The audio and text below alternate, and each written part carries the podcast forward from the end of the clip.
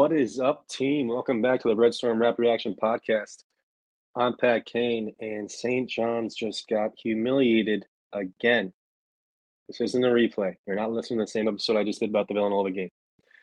Again, humiliated. And if it's like if you went to someone, you said, Hey, you draw up our worst offensive performance ever, they're like, Sure, yeah, come Villanova. They're like, Oh, that was great. Now, can you draw up the worst defensive performance ever? Oh, you want like Marquette bad? Worse. Oh, so like Seton Hall bad?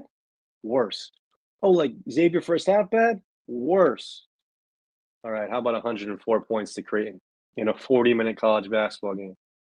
104 points you give up of all different varieties open layups, open dunks, open threes, fast break, in the paint, unguarded, over and over and over again. Offensive rebounds, putbacks, over and over and over again. And St. John's just let it happen, man. They look like a team without a leader tonight. And they looked leaderless. Uh, they had no direction. Offensive, there was just no purpose, no meaningful offense. Take the first shot you can find, hope it goes in, and maybe you'll get back on defense. But it's not like we were back on defense looking for stops. We were just looking to get the ball back so we could take another shitty shot. And it was over and over again. And the first eight minutes of this game was freaking fool's gold. We had a couple tough shots by Jones go in. We got some easy open threes by Storr. Thankfully, AJ Storr was on St. John's team tonight because without him, we would have had 50 points and lost by 50. He played a fantastic offensive game, and that kid has tons of potential, and he's really putting together on the offensive end. And it sucks that he had to you know, we had to have the performance by the rest of the team tonight on a night where he looked so good on the offensive end. He was not the issue. Defensively, we were a freaking sieve. The whole team, man, one through eleven, whoever you want to count. You know, Wusu, who's usually a good defender, was getting blown by, not putting hands up on closeouts. Pinzon again getting seeked out. Curbelo lost in help defense, time after time again. I mean, it, you don't score 104 points, or the other team letting you do it. Doesn't matter how, how hot you are. You got to freaking put up a stance and play some goddamn defense. And St. John's did not do it. It was pathetic. I mean, as bad as our offensive performance was against Villanova, I think this is worse. I mean, this was bad, terrible. Just laid down and gave up in that second half. I mean, you gave up 52 points in both halves. 52 freaking points in both halves that second half, you can maybe say some of that's because you gave up, and that's not a compliment to you. But you know, you're down 30 points. It happens. You're down eight, nine points in the first half, and you get up 52 points in the first half of a college basketball game. Kind of preparation goes into that?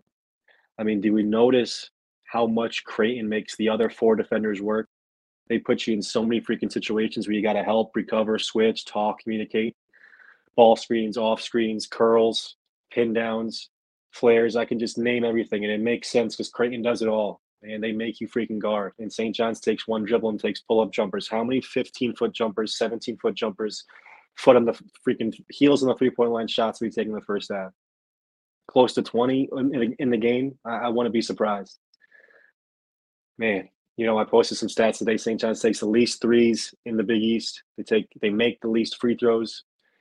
And if you're not doing either of those things well, what's your offensive identity? We didn't turn over Creighton tonight. What's our offensive identity? Taking mid-range jump shots. That's the identity of a losing team, and that's what we are. So I guess we'll take it. Man, freaking frustrating. And you know it's apathetic because once it was 13 points a half, we didn't come out, you know, with any pulse to start the second half. You knew where it was going. I mean, you knew it before then.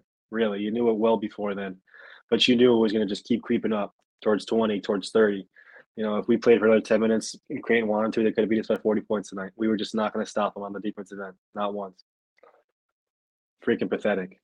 It's embarrassing. It's what it is. No leader, no direction, no purpose on anything going on in the court. it's not looking good. And the time is running out, and I think we know where this is headed. And unless there's a miraculous turnaround and then not just, you know, us competing like we should, us turning the script and getting wins in places we shouldn't. This season is on the way to a disaster if it's not already a disaster. You know, if you if you categorize it as disaster, I wouldn't call you wrong at all. I mean, tonight was embarrassing. And it came off the heels of another embarrassing game when maybe for a slight second you got the hope up from your fans. And they came out to support you at Madison Square Garden, you laid a complete egg. And you go on the road and you do this crap. I mean, it's pathetic. See if Creighton is a great offensive team. See if they scored 104 points any other point in the season against a decent team. I'm sure they didn't do it against the scrub teams they faced. I mean, it's just freaking embarrassing. Layups, open threes, careless turnovers. Freaking embarrassing. Let's look at the box score. One thing you got to look at there, and that's just the, the name highlighted in green AJ Storr 23 points, 9 for 16 from the field, 3 for 5 from 3. He was looking to drive. He was being aggressive. He drove left hard. He drove right hard. He had some pull up jump shots. Showed really the complete offensive package tonight. And I wish he would have took 25 shots. Two rebounds and assist. The one assist he had was a nice find to uh, Wusu on a cut. Wusu made that layup. He smoked a wide open layup earlier in the game. Soriano came up one rebound short of his double double. I think he accumulated a lot of those stats in the second half, though, if I'm being honest. Storr, it's nothing else. Okay. We had nine points from our bench. Curbelo went two for eight. Pinzon went one for four. They combined for seven points. King got some minutes, 0 for 2 from the field, three rebounds, one assist, two turnovers. As a team, we had 12 turnovers. Look at the team stats. We only turned Creighton over seven times. They had 22 assists to their seven turnovers, and they shot 57% from the field. 37% from three, 21 free throw attempts to our 14. We got beaten in all categories tonight. I mean, it was pathetic from start to finish. 52 points in each half. We failed to, four, four, failed to score 40 in each half, each half, and that's the result you get. And if you don't think it can get worse, well, it definitely can get worse. Georgetown comes to the Garden on Sunday. You know it's going to be a dead house. NFL Sunday. St. John's has zero buzz, zero momentum. Georgetown coming off a win. You don't want to see a freaking hot Georgetown team in the Garden, St. John's. No, siree. And don't think for a second that they're just not good enough to beat you on talent alone. There's some talent on that team. And now they got to win, and they're probably feeling themselves, and St. John's going to be more down in the gutter. And if you lose to Georgetown on your home court, well, you might as well pack your bags up then, Coach Anderson, because you won't recover from that. And it's going to be hard to recover from this, as is. But you lose to Georgetown on your home court, bye bye. I mean, they will they'll boo you out of that state out of the arena, whatever two thousand five hundred fans are in there. Don't don't don't make it any worse than it already is. But I'm sure we're gonna have plenty of fans, as sad as it is, rooting for that loss just to make it worse. You know, and that's what you get when you have put fans in this situation where they haven't I think we've had three seasons this millennium over 500 in the Big East. Three seasons over 500 in conference play this millennium. Think about how many fans in the last 23 years have witnessed just garbage. And now you're stuck with guys hoping we lose so we make a coaching change. And I hate that shit. I'm not going to be rooting for losses. But I can't blame people for wanting change. But I'm going to keep supporting these kids, and I hope you guys keep supporting these kids. It's not their fault that they're leaderless at this point. It's not their fault. Everything's going the opposite direction. Yeah, there's some things they can do better. Yeah, they got to show up and play 40 minutes. They're not without blame, but I'm not putting the fault on these guys, and I won't stop rooting for them.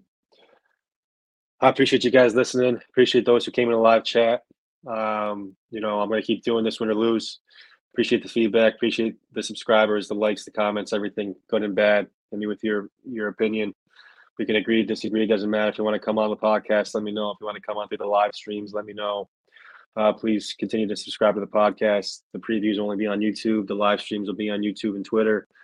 Um, for Tomas Yesalonis, this has been Pat Kane, Red Storm Rap Reaction Podcast. Stay in there. Hang tough. Peace.